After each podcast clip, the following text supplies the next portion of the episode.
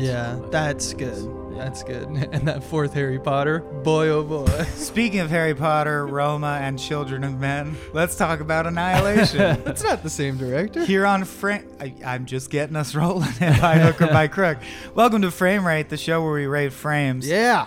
um, including Cuarón frames someday, Mm-hmm. but Hopefully. not today. Today we're talking about Annihilation. Last year, 2018. I'm one of the guys, Michael Swain, I'm the other guy, Abe Epperson. and we have with us a very important third guy. Third guy. Hey, third guy. Hey, Who are you? it's me, third guy, Jack O'Brien. Hey. Thanks for having me, guys. Jack O'Brien. First and second guys. Chief himself. Yeah. All the agents of Cracked chief superlatives based Welcome on to the Jack show. O'Brien. right, definitely. All apply. Yeah. Mm-hmm. Uh, Welcome it's great to, the to, be show. here, guys. Let's all use this cadence for the rest of the thing. No, let's dive right the fuck in because I know Abe's wanted to cover Annihilation for quite some time. and it's one of those nerd movies Abe looks like he just came. Yeah. that has the Moby Dick levels of shit to unpack, so we better Yeah. get going. Mm. Jack, as our vaunted guest, Yes. pillar of the podcasting community, please uh, kick things off just because you chose the movie. You hadn't I seen it before. I hadn't. I haven't even seen Ex Machina, guys. oh, Oh, okay, that's so this is right? like- I think so I'm we one of won't- This is your first Garland. We won't discuss that in depth then. Well, no, you we'll should stick to though, because I know what happens in Ex Did you ever Machina, watch so- Sunshine? The no. Danny Boyle? Uh-uh. He wrote Yeah, that. I'm- but anyway. Uh, as a person with kids, I, I don't get to see movies anymore. Mm. It's All right. terrible. So Sounds why'd you pick. Annihilation? What appealed Because to I you about wanted it, and what was your initial reaction? It just always looked interesting to me, uh, and I know he's an important filmmaker, even though I haven't like seen. I hadn't Mhm. seen either of his movies, There's and been a Ex buzz. Machina Yeah. wasn't on your list. right. Well, you have your pulse on the zeitgeist. It's Right. literally your job. Right. You're aware of things anyway. yeah, exactly. I keep up, like I still follow the weekly box office reports, even though I don't Yeah. get to see the movies. I'm like, oh man, keep that one in the old memory bank Yeah. for, for when I have free time again. Uh, but yeah, this was.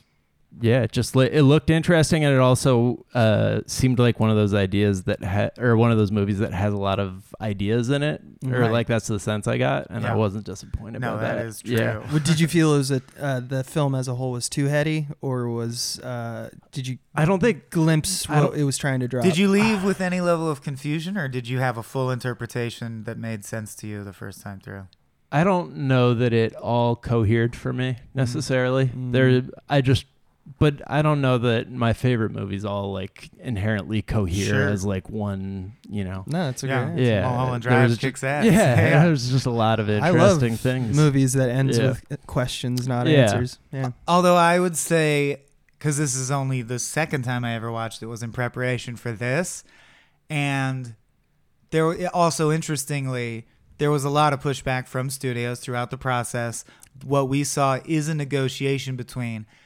Because on one level, it's a story about incomprehensibility and the limits of human knowledge. Yes. Mhm. So, Alex Garland, of course, being a sci fi buff and the writer, wanted to push it even further.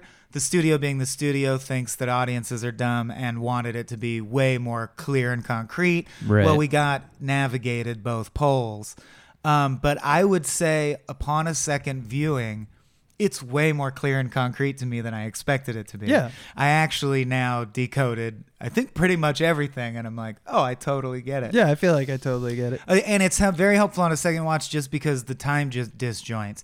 Like going in knowing that she had the affair, Mhm. all the flashbacks you can decode on the fly and know exactly what they mean instead of so i think some of the co- coherence just comes from watching it a second time and people if you liked it i urge you to watch it a second time it's right. there's enough ideas there that i got just as much out of it watching it again Yeah. And by the way, the producer that you want to give credit to for that fight back because he had final cut was Scott Rudin.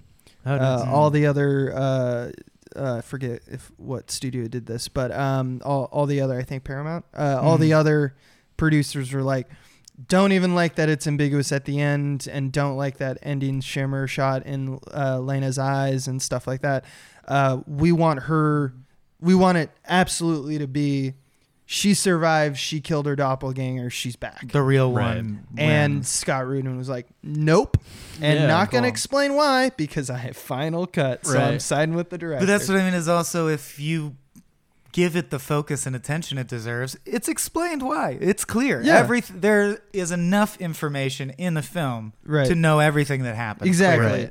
Yeah. Some of them are just so squeak by Right. that it's like you'll catch one of them and then that will put you into a thought chain that will be like maybe this is true, but if you catch all of them, it's undeniable what's happening. right. Right. Like over like to the teams, to the personal experiences, what Oscar Isaac is what his point is in the movie, you know, like all of those things So seem to start a- coalesce. yeah, let's start asking and answering some of those questions. yeah, I would say, so- like, what do you think were are the top level themes of Um, the film? I mean, I maybe because of the other. Is it too behind the scenes to say that we pair these with other movies? No, that's fine. no. because because these were both such violent movies. Um, and by other movie, you mean you also watched we Bone al- Tomahawk. also watched Bone Tomahawk, uh, and uh, the the theme of sort of self destruction being that that was the most interesting idea for me. The um, the idea that self destruction is not like some aberration, but actually part of like our very code, like down to the cellular level right. and that was also an interesting way to understand like why we find beauty uh, in violence like why we find violence inherently Mm. beautiful Or monstrosity in a way Right. as a mutagen. yeah and um i don't know that just kind of under i felt i felt like that was in every different part of the movie Yeah. It was sort of that Yeah. two details jumped out at me this time about that. One is that Lena Natalie Portman in one of the flashbacks is reading The Immortal Life of Henrietta Lacks, which Oh, wow. of course like echoes her mono- little monologue earlier about how cells can artificially be made to never die. We did Mhm. that with Henrietta Lacks's cells. Um, so then, so that's what's so interesting to me is one, one certainly the theme is self destruction, but I do think it's left ambiguous what the conclusion is because like. Uh, in one sense, because annihilation in science very specifically means when a particle meets an antiparticle, and yes, they destroy each other, but they release an equal amount of energy, which is a new thing. Um, so S- Ventress very pointedly says self-destruction is not the same as suicide because that's actually you cease to exist. And that's Jennifer Right. Jason Lee, just Right. so everyone's, you know. Um, but then also, Lena in one of the flashbacks is asking Kane, or very adamantly telling Kane that she thinks the fact that cells don't have to die and yet they do proves that God is capable of mistakes. Or another way of saying it is like that the universe is inherently flawed. right So I do think it's still left open. It's like observing self destruction is baked into us. And then the question is is that an error? Like is that does that give us extra beauty because it combines with our our virtues and our flaws combine to release a special kind of energy or is it flat up a mistake? And Right. I, I I spent a lot of time thinking about that like That's interesting. because certainly pain and struggles cause us to grow and become who like better versions of ourselves but you know there's enough there's a certain amount of trauma where you're like i'm not learning from this this is extra arbitrary trauma Right. that is just happening by happenstance right like how much pain is useful in life and how much is a burden but I- on- yeah. No, well, I was just gonna. I don't know. I can't speak for you, but I was gonna say I'm still based off my assumption of what Jack's saying. I'm in the Jack, Jack camp, just because I think that it's just that uh, this movie has three themes that kind of coalesce to one. One is refraction. Yep. One is self annihilation or self destruction, and the last one is mutation. cancer or Yeah, mutation cancer or they're bound up together And they're all talked about. And just to give people who have seen it but may need a refresher, uh, it's mentioned at two times two kind of lines I want to paraphrase is one uh, from Portman when she's describing cancer at the beginning of the film. She says, We can describe cancer as a mutagen that causes unregulated cell growth. It changes us. right Uh, speaking about a, an internal cancer. And that's one thing that is now external by the shimmer. And the shimmer is this thing described by Tessa Thompson, who's a physicist, um, discussing about how it refracts. And refraction is kind of a weird concept in physics because the best way to do it is it's consider a prism where you have Right. all light come in and then it separates in its component Mhm. parts of color Right. and gives you a spectrum. And she says it's kind of like that, but with ra- light and radio waves. That's why it looks like And the way it does, and we can't talk into it.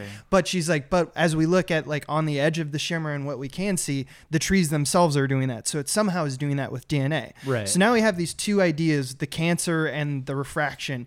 And what we see is we see that it's this kind of idea of spreading oneself both internally and externally.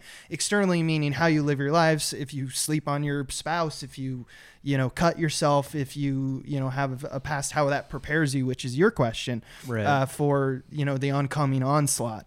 Or is it a matter of just complete mutagen where it's just your cells just as they say, unregulated cell growth, and it just mm-hmm. copies and copies of copies, and it's useless DNA that is not helpful to this. I think if I were to if I were to put a gun to Alex Garland's head and say which one is it, he'd probably be like, sometimes it's useful, sometimes it's not. That's what makes evolution evolution. Sometimes you just are a bad organism because you didn't evolve in a way. Exactly. I think the movie, in some ways, is comparing actual lived experience of life, like our personal bedroom dramas and shit that happens in our Mhm, life mhm. that feels like a story, to the big, wet, hot mess of primordial growth. Yeah. Like, certainly the mutation aspects are called out.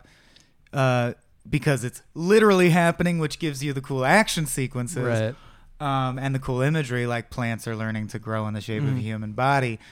Uh, also, of course, I just love how consistent all those bag of tricks are. For example, every lens flare in the movie is a rainbow Right. because of the prism thing Abe mentioned. Yeah. Everything visually supports everything so well, uh, even to the point that I'm pretty sure some of the things that I wondered about before are evidence of just the general refraction, like why Kane suddenly has a Texas draw. I think it was refracted onto him from like From someone another- else who entered the area probably I had a too. Texas draw yeah, at some it's point. it, it's happening all over. That's why the tattoo bounces around Uh, between people. So someone someone took this elaborated on the theory online about the scare bear, or as they call it, the the, the bear The- that steals Oh, I call it Cass's scream bear, Scream yeah. bear. It bear. eats your voice box and then screams like no, your it doesn't even eat your voice box. It is uh, kind of like in the same way that the crocodile has uh, shark teeth. No, Uh, but it very pointedly eats their voice boxes. sure, that is sure. like That's a it kills element it. of the horror. but it's accumulating not just the DNA but the experiences Right. and the thought processes of so it's probably just thinking it's an animal but when Right. it yells it makes the sound that Cass made in her death thralls or who actually whoever it Uh, most recently another killed. example is the tattoo starts spreading around the Right. Ouroboros that Yeah, looks like an right. infinity symbol is like clearly a military tat and I think the first time we see it is on Anya but uh, who's like the, the you know boots on the ground uh, and She's then, like the paramedic soldier. and then we see it on uh, Portman at some point. and it's then on Shepard as Yeah. well and Kane in the video. yeah, and it's like um, even even that there seems to be accents. You know, just the way in which they are. The final speech given by Ventress uh, in like the cave at the lighthouse talks about like I don't even think it wants. Like I don't. She says, "I don't know what it What it wants, wants, I or, if, or it, if it wants." wants. Or if it Because was. I just think so it's an important distinction that she's actually just claiming full ignorance. I Yeah. cannot comprehend what it wants. I wants. can't. It's so incomprehensible Yeah. to me. And then it, then she bursts into a non-corporeal like, like, uh, mandel. What it mandel bulb is what Um, Alex you mean a Garland called it? Mandelbrot fractal? Yeah, he calls it a mandel Mandelbrot bulb in his script Oh, because it's like a Mandelbrot fractal th- rendered in three dimensions. as like yeah, a flower. a yeah, uh, and then it and then eventually turns into a sexless Natalie Natalie Right. Portman that Yeah. slowly turns into Yeah, and that's something we'll need to unpack. But I just think that that's how we get the uh, that's how we get from refraction and mutation. How they all interplay is just the idea of you separate aspects like your your accent or you know a tattoo is very two very like we can perceive that. But also imagine the turmoil that's going on in their head as they have thoughts and memories of other people and they they can't Right. make sense of it. That's the kind of refraction we're talking about because at the end of the day, I think this organism or entity or you know maybe it's just who knows what it is it's an environmental cancer that's for one thing for sure uh, it it's seaming it all together it's like a copy machine Although interesting to note, at one point the movie was going to end with a bunch more meteors coming in Oh, to the atmosphere from a single direction to make it clear that it was an alien invasion. It had an intention. but I'm sure that's yeah. the studio wanted that. Well, the, Probably. the Right. books are Jeff Vandermeer, and Yeah. it's called Southern Reach. And Mhm. Alex Garland only read one of them, Oh, Yeah, and then and, as he talks then about, threw it away because I've read the book and I would say it is almost unrelated. It's Yeah. interesting and he how talks unrelated about that. it He is, says yeah. he, it's like it's less of an adaptation and more of like a memory of a book. right. You know, Right. Yeah. He takes he just plays with the things that he that Southern Reach is playing with. Yeah, because I think you're right. I think, and I think the theme of mutation, importantly, is tied to all the questions about what actually is your identity as a conscious living thing. Anyway, like Shepard says, when my daughter died, it was two bereavements my daughter and the person I used to be, implying like this language that we all use where we say things like i'm a different person now or like brett kavanaugh will be like yeah i drank beers with Squi then but you can't blame me because now i'm a different person Right. um, so mutation and the fundamental malleability of our cellular structure, and the fact that Natalie Portman could have an affair, and then like everything's different. It's it's this whole sloppy mess of. Well, in life, you are also constantly in a state of flux. Your emotional state also Right. is refracting and mutating. Right. So, what is identity? And they can't answer that because it's one of the quintessential philosophical questions. But man, do they tie it together so tightly, like Alex Garland's so thorough. Like, even as an example, of course, the tattoo functionally reveals a clue about I understand how this works. But also, it's of course the perfect tattoo Right. because it's an ancient symbol of change and self-destruction Right. that lasts eternally. That It- life is transient and will always change. It also visually looks like mitosis. Yeah. It Right, it looks like sp- infinity splitting. or Yeah. two cells splitting. it's the perfect image. and it's a snake Right. eating itself, which is an act of self-destruction. So it's like in every aspect, and it's not just that. I think why film nerds especially love Alex Garland is there's an old saying in filmmaking and in playwriting, which is that ideally every aspect of everything should be shouting what you're s- trying to talk about every Yeah. second. And Alex Garland nails it. Like here's here's another every one. detail in frame, the Uh, fact that the lighting is a rainbow provides content. Uh, here's another one, Jack. Did you notice that the music of the film, the score is folksy and naturalistic? I did notice that. That Yeah, jumped and then the second they walk into the shimmer, And it's, it's wah, that. wah, it's wah, still wah. trying. It's still the same folk music, but it's slowly deteriorating into synth music. Right, Until by the end, it's entirely synthetic. yeah. it mutated. Yeah. And yet a, some of the Still the the same theme. same theme and same chord structure. So Musically. the score mutated. Yeah, the It- score Right. it's mutated, perfect. Yeah. Yeah. uh, the another tidbit, uh, just like the Ouroboros, is that people don't catch because they're so far away from each other on the film. Mhm. Uh, is the house that she and Oscar Isaacs lived in when things were is good. identical uh, to the house that is where the field of plant people are that they go and Oh. stay in, where the scare the the Where the screen bear- bear, yeah, yeah. all that stuff. It's identical except it's been taken over by like nature. So there's several ways in the film in which it's implied that if you're in the shimmer long enough, it starts to sort of dance with you, Mm-hmm. your emotional state. So Like- because she's bringing in all this guilt about her affair, it starts to manifest things that will make her feel And more guilty. it kind which of- is arguably why she keeps having nightmares about the affair every night. She's in also the brings up the idea of an unreliable narrator where she's uh, conflating so many things because her mind is confused Yeah. but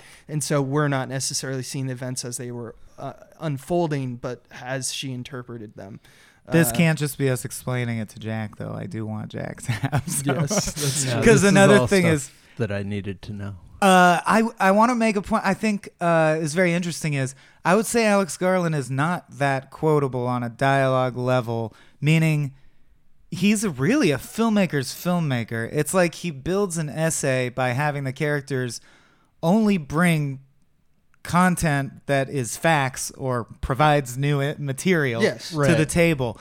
There's never a thing where you're like, well, that was very Shane Blackie. I'm going to make a note of that so I can Right. quote it on the podcast. Right. Everyone just says, "Look, this is what's happening now. Right, I think right. this." Yeah. And it's He's amazing to me that, how impactful it is without having flair on the dialogue level. Alex Garland is a filmmaker, like even more than being a writer in some way. Yeah. He's like a composer of ideas. Yeah, I mean, even when he was just a writer, like Sunshine, his characters were like hard to relate to because they're all scientists. And when there's that typical moment of like one of us needs to die because there's not enough oxygen, all of the scientists turn into each other and go, "Well, you're needed because you need to do this later in the mission. You're needed because you need to keep us alive. So me or you should die, like right now, Right. like um, because we're breathing." And they and everyone is calm the whole time, which is uh, it's my favorite scene in it. He goes like, "Well, what are like relevant details to your situation? Okay, blah blah blah. What are yours? Okay, seems like I should die. Okay, I'll do it. Well, it's been nice being on the crew. Yeah. Yeah, it's like Yeah. they're all professional. Everything for the mission. That's what we signed up for. This is a one way trip anyway.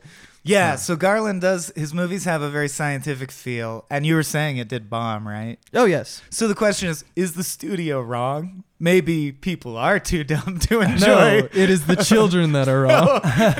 Good. Principal Skinner line.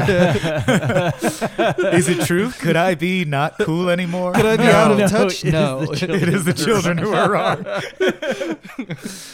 um, but it does it is alienating in in a way, and I think it's uh, the last thing before I'm gonna force Jack to give some kind of spiel is uh, and you you read the first book? No, I haven't read any. Oh, of okay. Well, I think something that is cool about the book, the book is fairly clunkily written, is also very sterile and alienating to read. Mm-hmm. The movie's better than the book, Mhm. but the book does something that can only be done in book form, and I always love media that leans into what it is. That like proves like, you know, this is why this is an opera. It has to be an opera because of Right. this. Mhm. So in the book, the unreliable narrator thing Abe is talking about is the entire crux of the theme, the central themes of the book. So it'll be like they enter a space and one of them in the group perceives them as being in like a musty stone area and going down a hallway. Mhm. and they don't realize until they compare notes later that another person perceived them as being in a circular room made of flesh with the walls pulsing and that they were constantly going down down down down. Oh, so it's literally like you could not depict that in a film because visually you have to show something. What is happening? what is happening. And the constant tension in the book that I do love is no one agrees literally about even who they're talking to, what they said a second ago, Mhm. or what that is right in front of us right now. Right. They'll be like, "No, it's a giant dragonfly," and they'll be like, "No, it's a door. We have to go through the door." Right, right. it's like really, you can't tell what the fuck is happening I do. Lo- given I do love the idea that like Alex Garland, you know, he's got his blankie and his hot cup of cocoa, and he's reading the book, and it just says something like a robot plays like a flawless piece of music, and then shuts down, and he just goes like, "Oh yeah, baby, this is my shit." no, it's more like in the book, it'll have classic incomprehensibility descriptions like she stared into the shining light until she saw the shape of sadness pluck an orange from the undergrowth of heaven. And you're oh. like, well, I don't know what that even means. Like, it doesn't even coalesce into an image in my mind. Every time I hear about this book, it makes me think that Alex Garland made the right choice.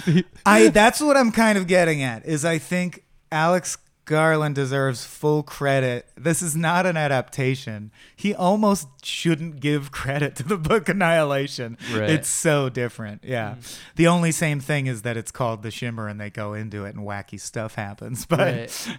Do you think th- so? The there's a lot of beauty in the shimmer, and the fact that it's called the shimmer, like that's Yeah. a beautiful Yeah. like description. But uh, even that at one point they find somebody's remains, and they've been like blown across a wall. Uh, in a way that such a way that it looks Yeah. like a beautiful art installation. but more like it's got like fungus. symmetry, Right. fungus, fungus grew inside him It's to like- the point that his body got extruded out. Right. Yeah. Right. Like, do you think the beauty is just because that's a cool thing to do as a filmmaker, or is that like tied into it in some way? I think. I mean, it, I, personally, I think that he's trying to say that sometimes annihilation is beautiful. Right. Sometimes mutations are amazing to look at Right. and behold, and the fact that our DNA can flex in these weird ways is like a kind of cool. Like look at the the does that it, they The see two- Right. that deer, that yeah. they're almost uh in tandem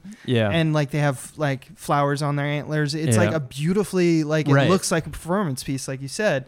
I think there's a purpose to that, but it's also haunting because you're like, what's the motivation behind this? right. So something can be super dark and Right. ominous, but at the same time being like Right. uh, beautiful to behold. And I think it's pointing to that Mother Nature doesn't care, and that cancer, the cancer inside you that's killing you, doesn't Yeah. hate you. It's Right. just doing what it does. So sometimes it will be cool looking. you Right. know what I mean? Yeah. By Yeah. chance. Like I noticed this time, even in the scene where she's talking to the guy she had the affair with after her lecture in the hallway, that Johns Hopkins wing is decorated with, like some hospitals are, close ups of cancer cells, but painted in so they're all colorful and beautiful. So again, in every frame, he hammers home like, ugly beauty, beauty ugly, like they're the same. Like Yeah. that's one of the points. And sometimes it's just ugly. Sometimes Yes. it's a Right. scream bear or an alligator that's Yeah. horrifying to look at. But I do love. uh Sorry, but when you say Scream Bear, my mind s- goes to that scene so hard. it's I so always forget visceral. what I was I- gonna say. But oh, concretely, I also picked up new things on my second watch. The reason that they make the point of uh what's her name? Who's the physicist? Not Shepard, not Thorensen. Josie. Josie Radek. Tessa. The reason Radek Tessa picked Thompson, the reason they show Radek find the knife that they just saw in the video of the snake intestines guy right there is I'm pretty sure the guy who became the fungus on the wall is the guy who got his stomach cut Right. open in the video. Yeah, they were in the pool, the Right. emptied pool, uh, and so the you can believe believe if there's like a caustic nature to the video and what's what they're witnessing immediately after the guy exploded. Yeah. and- yeah. And I think it's funny because it's almost like the refraction works not like science but like conceptual Mad Libs. Sure. because it's like a sharkadile instead of a you know in real genetics you could have like a shark who has goat genes in its dna sequence but you wouldn't notice that externally you'd Right. have Right. to sequence its dna But this But in literally this, has it's like, layers of teeth. he's half shark half crocodile Right. and i do like that seems to be how it works because i think at the ocean you see that either salt and seawater is learning to become trees or trees, are Trees are learning to become salt and seawater yeah. yeah Yeah. um, and I also thought, and this is a reach, but a southern reach, but I like, uh, I really like to think this time that the dough scene is a clue that helps unlock the true meaning of the final moment. Like, who is Lena now? hmm And I think what it's saying is, The lighthouse It's not rape, important. essentially. like, because because you are changed, even if nothing happened with her being infected by the shimmer. She's a different person because she experienced this sequence of things. Right. what is identity anyway. So I think the those two does, if you notice, are very similar, but not exactly the same. They Huh. don't literally mirror exactly. There's some deviation, and they share randomized parts of each other. So like. One has a body that's fur with some leaves, but its antlers are normal. One has antlers that has leaves on it, but its body is flowers and has some fur on the antlers. Whatever. It's like a Venn diagram where they're different but the same and some parts overlap. And I think that's what Josie is when she comes out of the shimmer. I I know that there you can decode it in such a way that there's a clear answer. Is she the doppelganger or is she not?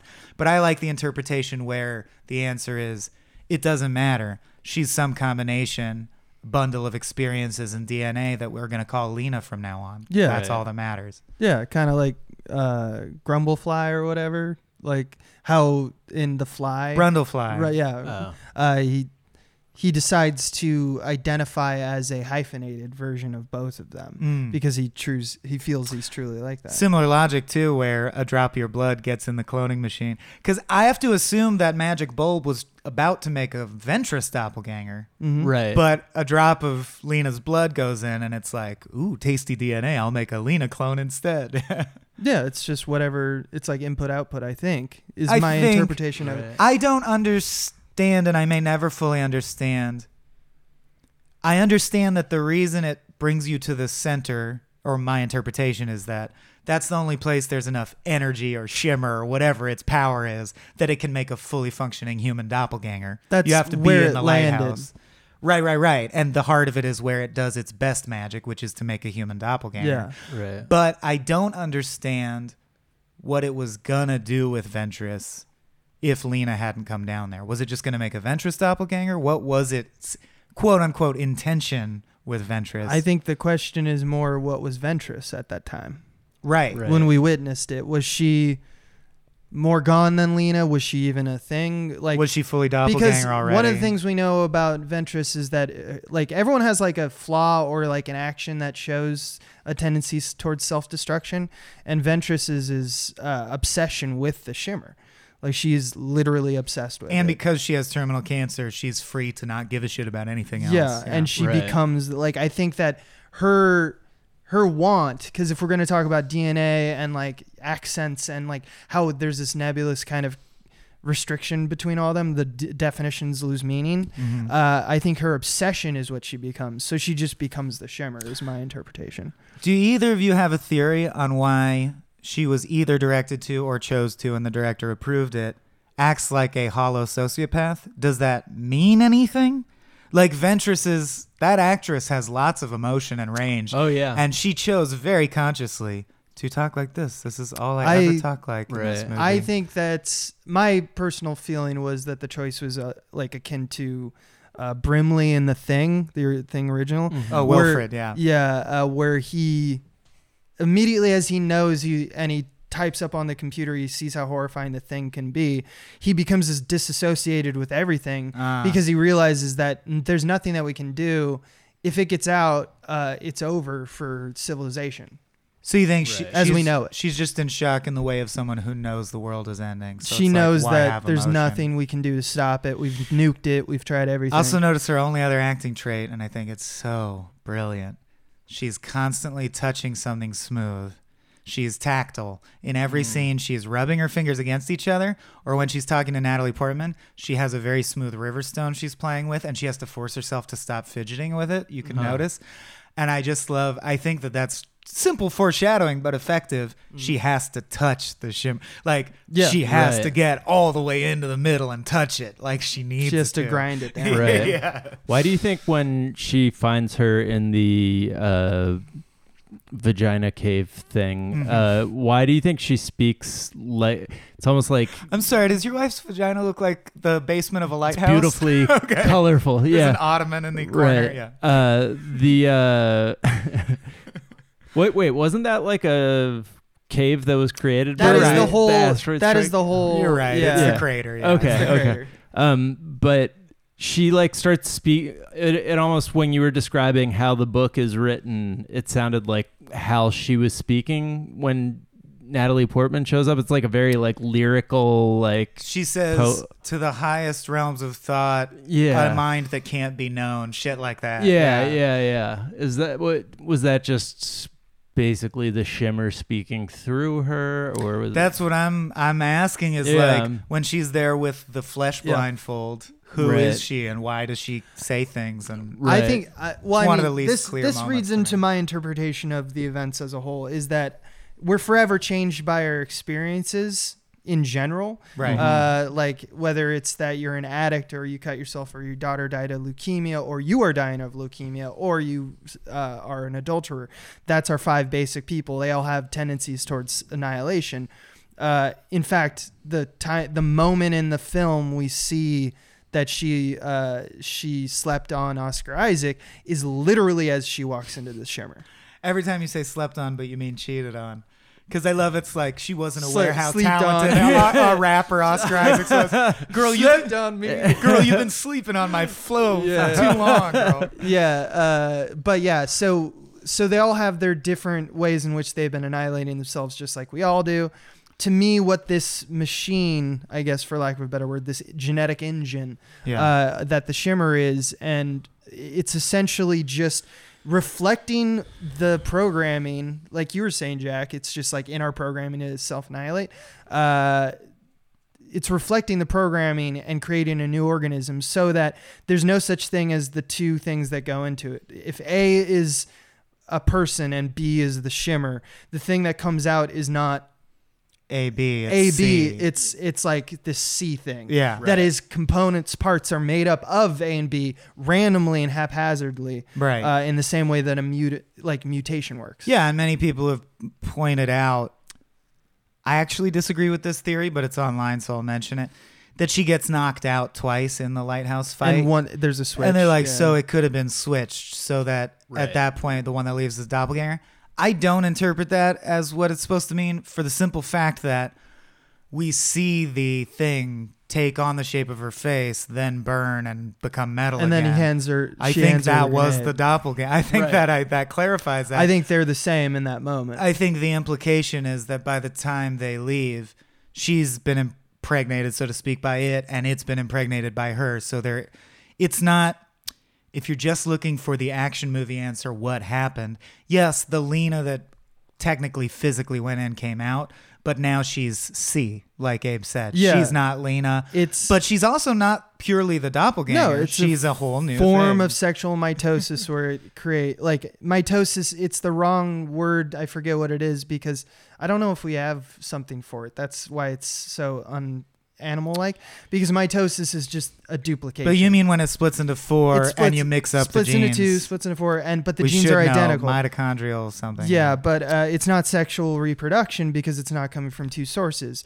Yeah, and it's I think it's just it's a thing that takes one source and just duplicates it and fucks up and fucks that's it all why I think visually they're basically dancing, then pressing their bodies together, then laying down together. But it it's is also a shot metaphor like for like a they're ra- impregnating scene, one though. each other. It's a Right. f- metaphor for rape scene. well, I know in the sense that she doesn't want to exchange DNA with the shimmer, but she does. yeah. Yeah. Uh, she cannot. Lena hits the th- the Thing, shadow so monster, hits so it hits her. It falls on the ground, and it just falls and wa- it's just watching and mimicking, But again, to become more like it. one of the points about mutation and refraction is that it's not perfect. It's not like you can do the math and go, it always copies her, so blah, blah, blah. Yeah. For example, when she's pressed against the door, a lot of people interpret it as, well, she's pushing against the door, so it's pushing against the door. But by that logic, all she would have to do is try to back up and it would try to back up and that doesn't happen and there are times where it clearly doesn't mimic her mm-hmm. exactly so i think like everything in the movie it's not perfect it's sloppy yes Yeah. it's copying her with some sequences of random mutation it's copying her but it also has substance and what it is is a mix of both and that's what life is yeah. Yeah. it's definitely not identical when No. Right. it's- yeah. In the same way that when you uh, refract light and create a prism, you can't put that. At least for those photons, you can't, Can't put, put them back back, in and make the it white light right Yeah. right I mean, you can find a way to mimic that white light. synthetically, right right But my name's it- oscar but isaac that photon tight, has tight. been organized into its red area or its blue area. Right. Yeah. In fact, a prism is a, a little more organized than the shimmer actually is, I would say. No, it's pretty because it always goes to Roy G. Biv, whereas the shimmer's like Fuck Screen shit. Bear, Sharknado, yeah. fuck you. Sharknado. It's like a soap bubble of yeah, That's true. a soap bubble made of puppies. this is the a legit defense for Sharknado being a thing if the shimmer was canon. if it combines the, The- DNA of a tornado. Oh, Not I a assume, DNA, were, just I assume they were the same The cinematic vi- universe. Yeah, You guys yeah, yeah. and uh, Birdemic actually It's supposed well. to be uh, in the book. It's Florida, I think. It's the Florida Everglades. Which, Oh, is it? Which it looks like, or you can kind of tell. yeah, yeah. Yeah. But they shot all around. Um, so does Oscar Isaac? He knows that she was having an affair. Yes. Before he it's even handled left. subtly, but it's clear that the How- reason he cho- he volunteered for a quote unquote suicide mission is he had just recently come to the conclusion she's having an affair. I don't want to be here right now. What was his? What was that based on? We don't we don't see the clue or how he knows. Okay, we she just, see figures a, it out. We just it's very subtle. We just see a scene where, from looks essentially, you can tell that he knows, and you can tell she knows he knows. Right. It's just looks. I thought it was the water glass scene because also once again just draping things on top of because each water other. refracts. The water refraction where so yeah, there's the, a lot the of that. fingers uh, reflect each other so they are like the same but they're also different but if you just you take the water glass out of there uh, uh, when uh, she reaches for his hand sh- he backs away Yeah, so Yeah. it's a very clearly they, they right. have something going on. They've on in lost relation some intimacy yeah or something. yeah So when he in the in the video that we see in the lighthouse tells the doppelganger to find her if it makes it out of the shimmer and then kills himself. Does is he what is he hoping will happen when the doppelganger finds her? Is it I- payback? I could accept that he might be his mind is going and he just has the instinct like if I were you I would find her cuz we love her or whatever. Like I mean there is a point where your mind starts to break down so you could just chalk it up to that. A more like clear answer I think would be that he thinks the doppelganger will be a better mate for her than he even is. Right. Mm. Because it's while it's true that we can argue that the shimmer itself or the entity behind the shimmer may or may not have a want, Oscar Isaac definitely has wants. Uh, Yeah. Right. So this Oscar Isaac Prime or whatever we're calling them, the C thing, uh, could also share some of those wants and desires. Uh, that has kind of been proven in the movie because if we look at Ventress, she still wants to understand uh, the shimmer. I think she hasn't yeah. like disassociated her from herself from the mission. He's a lot more cut and dried than Lena. He is the doppelganger. The doppelganger right, came it's out. definitely yeah, yeah, yeah. yeah. I mean, To me, the only thing that confuses it is you're like, why does he have an accent though? And I think that's just explained by, yeah, it's the randomization of everything. What, did one of the other? Do we ever hear one of the other soldiers Yep. from his group talk? Yep, and, And it's he has very a In the subtle video, in the and he has a video. southern It's accent. dope. Yeah. It's dope. Yeah, It's the guy. There's a second guy who's like kind of just like You got op- this. You got helping this. the Yeah. operation Right. of camera, like Right. just like trying to adjust the light, and it's Yeah. like, yeah, he's just got that. And I love that. Um, I love that uh, Anya says at one point. Uh, when they're watching the video, that's not it. I worked as like an EMT for a while. That's just a trick of the light. That's just Right. a trick of the light. right. Like no, fucking But also referencing refraction yet again. Right. Yeah. And uh, I also noticed this time how the final shot of them hugging before just the close ups of the eyes is this panning shot because they're in this government facility and there's blue colored plastic sheets hanging down. And the way it pans, they get covered up by one and then two and then three. Mm. Oh, so they get like continuously warped and more colored looking. It's interesting. yeah. Yeah, there's just so much attention to detail. all so much attention. I love. Um, this is less on theme and more just like a cool way to. It's it's c- probably CG effect, like oh that looks really cool, but it's also might hold water a little bit uh, and thematically, which is if you look at the shimmer, it looks a lot like to me if you drop oil and water, which are not like friends. Yeah. They're very. They, they hate each other. They're phobic of each Oh, other Oh, that's interesting. and and so the shimmer has that weird feel where things are blending that ought not be blended right. Now i don't think that the movie's trying to say what ought or ought not be blended i think it's just saying that sometimes we have these strange marriages in nature Right. and it it's unlike anything you've seen before and don't be scared by it it's just change Right. An interesting theory I read in preparation for this i about the Scream Bear specifically, uh, that I do think is probably true because there's a line where Sheppard says, "Imagine dying and all people know of you as your final horrible moments. I wouldn't like that at all." Sorry, Radek says that, and then she walks into the woods and becomes a tree person. Um, presumably, you don't see it happen, but that's what we imagine. Uh, I think that that is a reference to uh, there are cancer patients who choose not to get chemo because they don't want to be remembered that way. They'd Right. rather die. Mhm. Uh, and to me, that really ties because the one thing about the movie is the Scream bears my favorite sequence, but I always was like, and yet it's not as tightly tied to the themes as everything else, but this saves it for me. I'm Oh, like, oh, okay, good. Because I want every single thing in the movie to be a parable, because I believe that that's how Garland operates. Mhm. And I'm glad I finally found, thank you, Internet, what the Scream Bear, or at least one that makes sense to me that I can imagine is true. yeah Was the Scream Bear's face like a a bear skull or what? it's just covered in lesions and Oh, okay. decomposing Oh, I kind thought it was a skull. Yeah, I thought it was like its flesh rotted down to the I skull mean, if you see, here's the thing: is that they they didn't light it to that well, Mhm. and that's not to say that they fucked up. I think it's just that they wanted dark conditions in the room. yeah, But if you actually look at the like, they actually drew graphic designers drew it out, and it got okayed Mhm. by Alex Garland, and they made a CG model for it. It just isn't Yeah. all like it's got fur on it but it's got like holes where you see the flesh, where you see the bone. yeah. And I don't know why they just chose the face to be mostly well, and bone. all of its sensory organs have rotted away or just been shimmered away, which I think is how you're supposed to believe they can just be still. You know, Yeah. for I when like. doing that. I really like. I, I also think it's I think it's scream powered, meaning like this time watching it, I got the distinct impression that it only attacks you if you scream. It's waiting for that scream. Right. it needs the scream Right. as the go signal. I really like the idea that like it was a. It originally there was just a dead bear carcass mm. That's and another bear Yeah. and they blended together become a like half Right. rotting carpet carcass and And then just- later it also ate Cass which gave it its voice And just from a monster design perspective, the horrifying bear's a bear's skull is the hmm. scariest possible version Yeah. of any animal. and then in addition to throw your friend's voice into it Right, and say yeah. help me right? Yeah. help me Yeah. Ugh.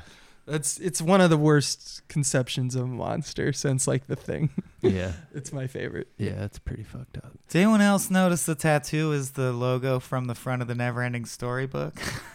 No. like the book in Neverending Story that you use to activate the Uh, is an Ouroboros I just kept wanting. Yeah, it's a silver Ouroboros Yeah, in yeah, the yeah. Infinity. I just kept wanting her to summon Falkor and get out Aw. and shimmer triumphantly. Well, Falkor is definitely a shimmered version. That's of I'm a- saying. It would not a be- dog and a dragon It wouldn't have been weird if Falkor came down in this movie. yeah It would have been weird if he helped her though, because everything was so menacing at all times. Yeah. Yeah. just it's cruel nature. and unwavering. Yeah. Yeah.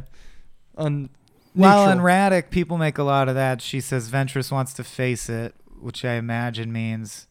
I think they do draw the dichotomy between all the previous groups were soldiers and this group is all scientists. So there's the idea of the universe is incomprehensible. You can fight that or try to understand it, but both processes they're more similar than you think. Mm. Like destroying something, sometimes to understand something is to destroy it. Sometimes by destroying something, you come to understand it. Uh, I thought that was really interesting. yeah, that is. Also read that's online that, and I'm like, that probably is true, that the all female team sort of harkens to breast cancer being the most prevalent form of cancer in humans. And I was like, oh, that could be a thing. I Mm. don't know. Could be. Interesting. Yeah. Because they don't address that, like that Once- we're all women and Natalie Portman Not really. says, Oh, "Oh, yeah. we're all women," and she goes, "We're all scientists." You, Right. s- you sexist Natalie Right. Portman. Yeah. yeah. But we And I'm know sexist uh, for noticing There's it. two signs. Well, Ventress has. That's one of the reasons she's also disassociated. Is that she has an arc that she has cancer. Yeah. Uh, and then the other time we see cancer in the real life is uh, Cass's daughter died of leukemia. Leukemia. Right. So it's there, there's this kind of awareness of cancer, or it surrounds us, but it, the way it's done is it just feels like it's like oh, also sometimes humans get cancer. Less Right. than like thematically, it's important that her daughter died of cancer. right. It's just kind of like a thing to make you, you know, put cancer in your head, kind of thing. The Don't um put cancer Oh, in my I- head. I, I'm trying, but it keeps happening. the um the thing where they wake up and they think it's their first morning and, And it's they've not, actually been yeah. there for five days. Why do you think that? It's like a cool trick, but I didn't really get why that was happening. So they walk into the shimmer. She has a flashback at that at first you just think is a flashback, but then you realize because she, it wait she wakes up, it was her dream. It relates Right. to her infidelity. Yeah, I think it's that they. My interpretation is that it's this is the uh, the scanning part of the uh, the process of the Oh, shimmer. Okay, got it. So it's like finding out all the information, and it might just all of your put you to sleep in order to do so. Got it. Uh, or you're just so unreliable as a narrator. You did do things like obviously they ate Right. and they aren't hungry. It So could be simply they're to up and around or establish that the shimmer makes you go crazy eventually. Like Yeah, maybe I think- just wanted to establish that at that time. I think I think that's what it was, just to really throw you that it's like in this space there's monsters, but there's uh, also you know you yourself are becoming a monster. question. I had a favorite pet theory the first time, but now I think I'm wrong the second time. So I guess my question is Do you think that the shimmer being in the lighthouse accepts the phosphorus grenade, knowing, understanding what a grenade is and what death is, and not caring because it doesn't care about life and death? Or, or I thought that the reason my initial interpretation was that the reason Lena is essentially the chosen one is because her entire reason for going in, because Ventresses is about curiosity. Everyone has different like motivators. Her motivation is pure guilt and self-loathing. She's going in because she feels she owes Oscar Isaac, and this is her only way to like redeem the sin that she committed. So that I was wondering if when the when the shimmer's imitating her on a physical level, it's probably also imitating her mental space, right? Because it's learning to act like her. So I was one, or my theory was that the reason she can defeat it and no one else could is because it imitates her self-loathing. So when she offers it the phosphorus grenade, it's like, "You want to kill yourself? Oh, I want to kill myself." Oh, and right. it's like a trick, or like it's almost like a coding trick, or an yeah, someone brought up the idea that uh, there, there's a duplicate of her. They're duplicates now, but they're slightly different. If you believe that uh, this is a version of uh, Portman killing a part of herself, the part that is guilty for. The part that committed the sin. sin, Symbolically, yeah, it is that, but it is it also Uh, literally that I- happening? I don't like that interpretation. okay. I like that the idea of this, this, uh, these duplicates are the same. right. uh, in every sense, uh, or they're for they're they're the same, made of the same stuff. But uh, when she is resigned or whatever, the monster, one of them is resigned to accepting the flash grenade, Yeah. is just knows that one will make out, and that's just as good. It doesn't have a want. It Could just you is- things are happening to it, and That's it's what I mean. completed its process. So could it is you- now a duplicate. Could you also accept the interpretation that it didn't even know what the phosphorus No. grenade would do Yeah. per se? It just grabbed a thing I mean, the thing was held out? I think it would. But one can argue that all of the knowledge of phosphorus grenades went into one. But I guess Uh, I would argue that the only thing the shimmer does do, the only thing we know about its function, is that it wants to expand and multiply. Replicate. And so I don't know why it would knowingly let itself get burned to death.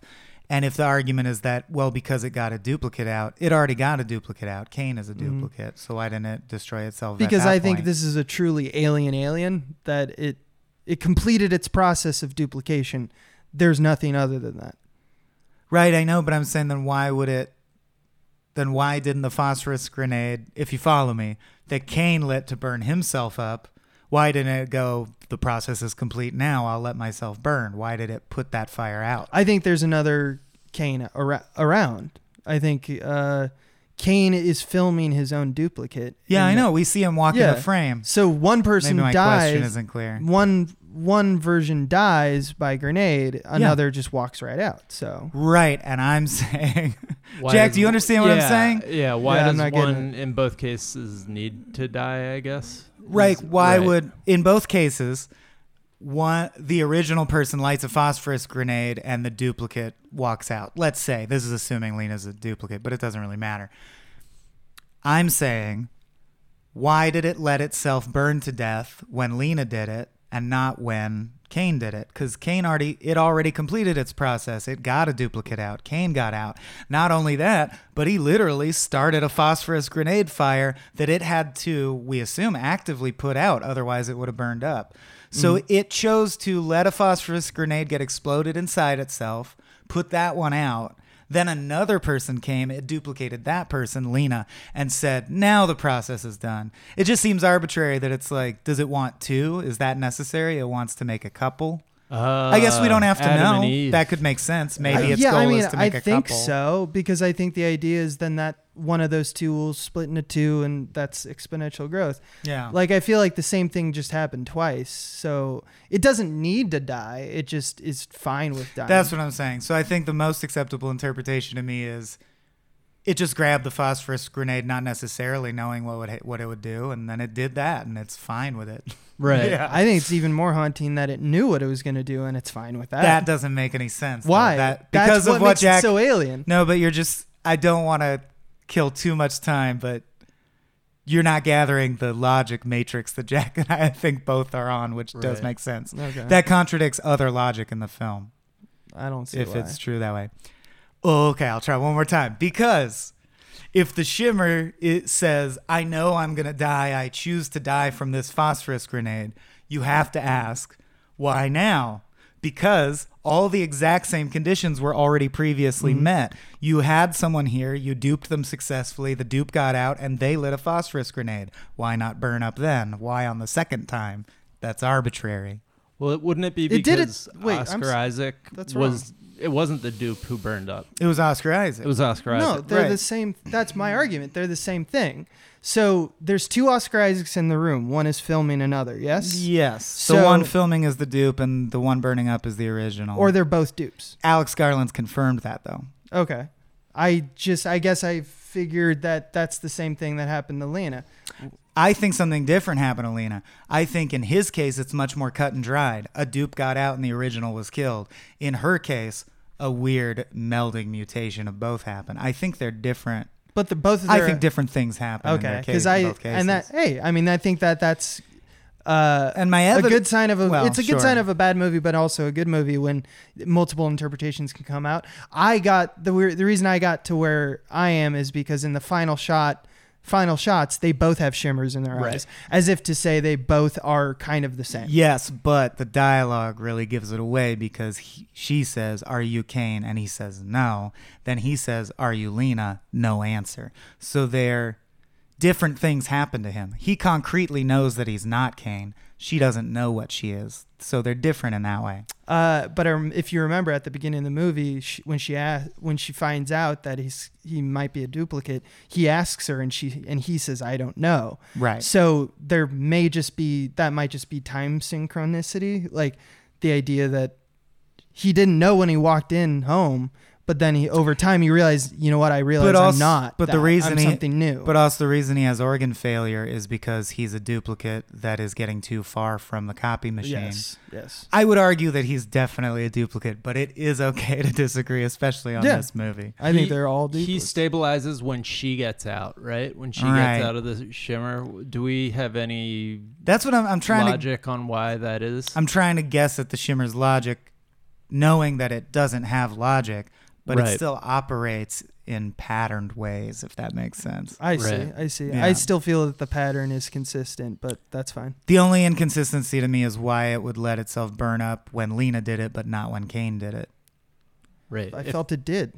No, no, no. In no, we mean burn the entire shimmer. right. Like the it entire disappears shimmer from the face of the down earth. after the When Kane gets duped and lights a phosphorus grenade, Mhm. the shimmer only allows the fire to burn his body and then it puts the fire out. Oh right. When Lena burns it with a phosphorus see what you grenade, mean. it allows the I thought were- entire shimmer to I vanish. thought you were talking about why one person d- is allowed to die in the lighthouse. We've- you mean the shimmer itself? we finally the whole reached what we were disconnected Right. Yeah. on. So now, So- what's your opinion on that? uh, yeah, because the shimmer's gotten out. Like enough, they they now can duplicate forever. It might be. I think it's. It's, It's- actually we kind of stumbled on. It might be because they're a mating pair. It completed They're a mating thing. pair that allow and mating not necessarily in the sense of sexual reproduction, but in the sense of like it has now infiltrated us. It is the thing that has reached the mainland. Uh, it does. The shimmer doesn't need to be this coaxing. Eco, It doesn't have to be a bubble. it's now found humanity and is like, And oh, inside humanity you. works like this, and they have a love, and that, and now I'm understanding that We can use that oh, as our I can take over civilization and reduplicate civilization now. So it's more interested. And what's interesting is the civilization Maybe. it creates will still have stuff in common with human civilization because it's just going to mutate it. It's not Right. like an alien invasion where the aliens wipe us out and build their shit. yeah, It's like if a new kind of gut virus got incorporated into all of us. Right. yeah. yeah, Would we Very interesting. notice? Right. Right. Yeah. right. And I love, I guess, I mean, the fact that your eyes glow rainbow, people might eventually Right. notice. But there's also one of the littlest details that the internet found is when she takes a sip of water at the end, the final interrogation scene, and sets it down, the condensation on the water glass falls away in a way where it's perfectly duplicate, like the doughs were. hmm Like Oh, two water droplets are clones of each other Yeah, Uh, implying that I think I think that Lena and Kane now kind of emit, Emit what the a shimmer is anyway. shimmer, yep. So they're gonna f- mutate stuff just by Just by being around existing, stuff. Yeah. yeah. So when they eat like a fried chicken, Right. will they then like scream like the chicken Yeah. from that point Yeah. forward? No, they'll scream like the crunch of the fried chicken. Ah, You see, because they it. weren't there for the killing of the chicken, true, just for the true. eating of the Unless chicken. Unless they ate the chicken raw. Uh, yeah, Right. then yes. Yes, So that's that's Annihilation two. The sequel writes itself. well, is there anything else we What a want to talk trip. about this one?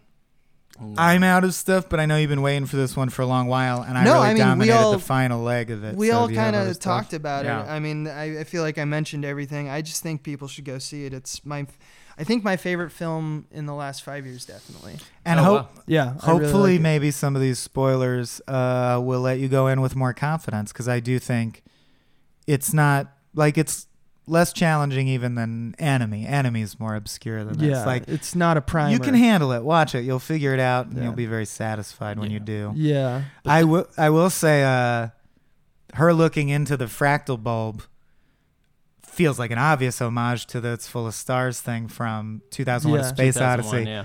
But just the balls on Kubrick, I just looked it up because I was wondering. That sequence in 2001: A Space Odyssey, 13 and a half minutes long of him looking in the mm-hmm. light.